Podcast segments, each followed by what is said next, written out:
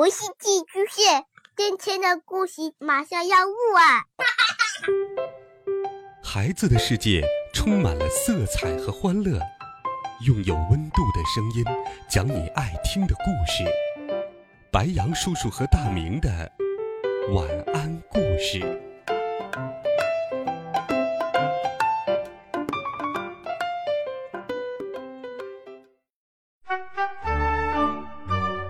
小朋友们、同学们，大家好，欢迎收听白羊叔叔讲故事。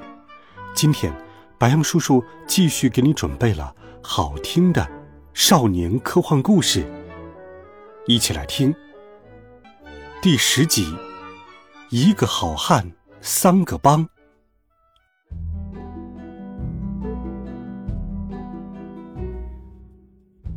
一天放学回家，我突然被人从身后撞了一下。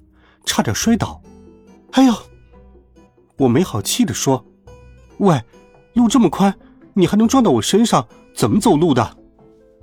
一个细声细气的声音说道：“对不起。”我转头一看，是一个跟我年纪相仿的小姑娘，她哭得稀里哗啦的。我最怕女生哭了，吓了一跳，赶紧说：“没关系，没关系。”你不要哭了，我不应该对你那么凶。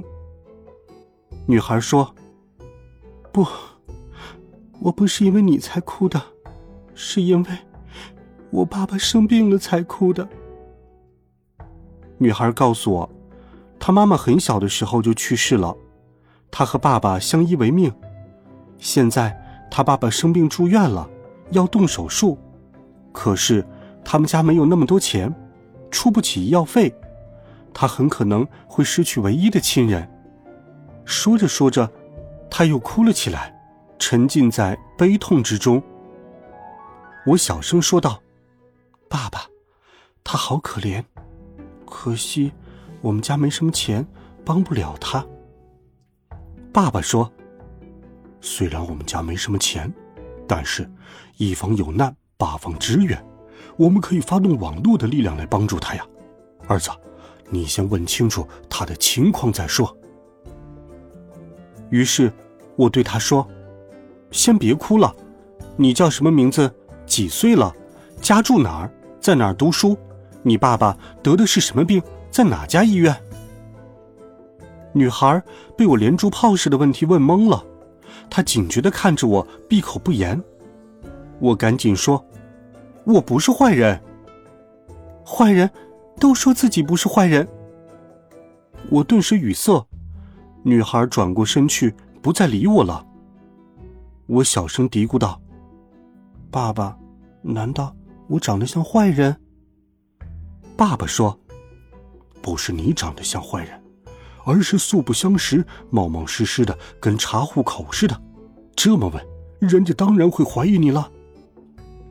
害人之心不可有，防人之心不可无。”说的也是呀，我我真不是坏人，你看我的学生证，我爸说他能发动大家来帮助你。我把学生证递给女孩。你爸爸是记者？女孩问道。但是还没等我回答，他就回答了我刚才问的所有的问题。我马上用大脑将他的情况写成微博发到了网上，很快这条微博就被转发了上百万次，许多网友都很同情女孩，纷纷慷慨解囊，将捐款打到了女孩的账户上。一个星期后，放学回家，我在校门口遇见了那个女孩，她看见我，激动地说：“小杨，谢谢你。”多亏有你，我爸爸的手术很成功，没有生命危险了。我，我想见见你爸爸。我愣了一下。我爸爸？你找我爸爸干什么？女孩说：“那天，不是你跟我说你爸爸是个记者吗？能把大家发动起来捐款，一定是他帮了大忙吧？”我想起来是有这么回事儿，不过。我并没有说过我爸是记者呀。我爸爸，他，他不方便见你。我不想让他看见只有拇指大小的爸爸。哦，记者一定都很忙，他是不是出差了？什么时候回来呀？女孩又一次想当然的说道：“这……那我过几天再来找你问问，我想当面向他道谢。”啊，他还要来？我赶紧说：“不用了，不用了，我也不知道他什么时候方便，我会帮你向他转达的。”好说歹说，女孩终于走了，我擦了一把冷汗。哦，心想。哎，做好事可真不容易呀。之后，因为我的大脑可以上网，我又办了许多好事。一天上学路上，我看到一辆跑车闯红灯，撞倒了一个正在过马路的老人，但是跑车并没有减速，扬长而去。我用眼睛当摄像头，将跑车闯红灯撞人的一幕拍了下来。用大脑上传到警察局的网站上，肇事司机很快就落入了法网，老人也得到了及时的救治。还有，一个为富不仁的商人制造了许多假冒伪劣产品，坑害了不少人。警察想抓他，却苦于找不到证据。我通过爸爸开发的软件进入他的电脑当中。查出了他违法犯罪的证据，并提供给了司法部门，将他绳之以法了。我办的好事越来越多，但我也越来越累。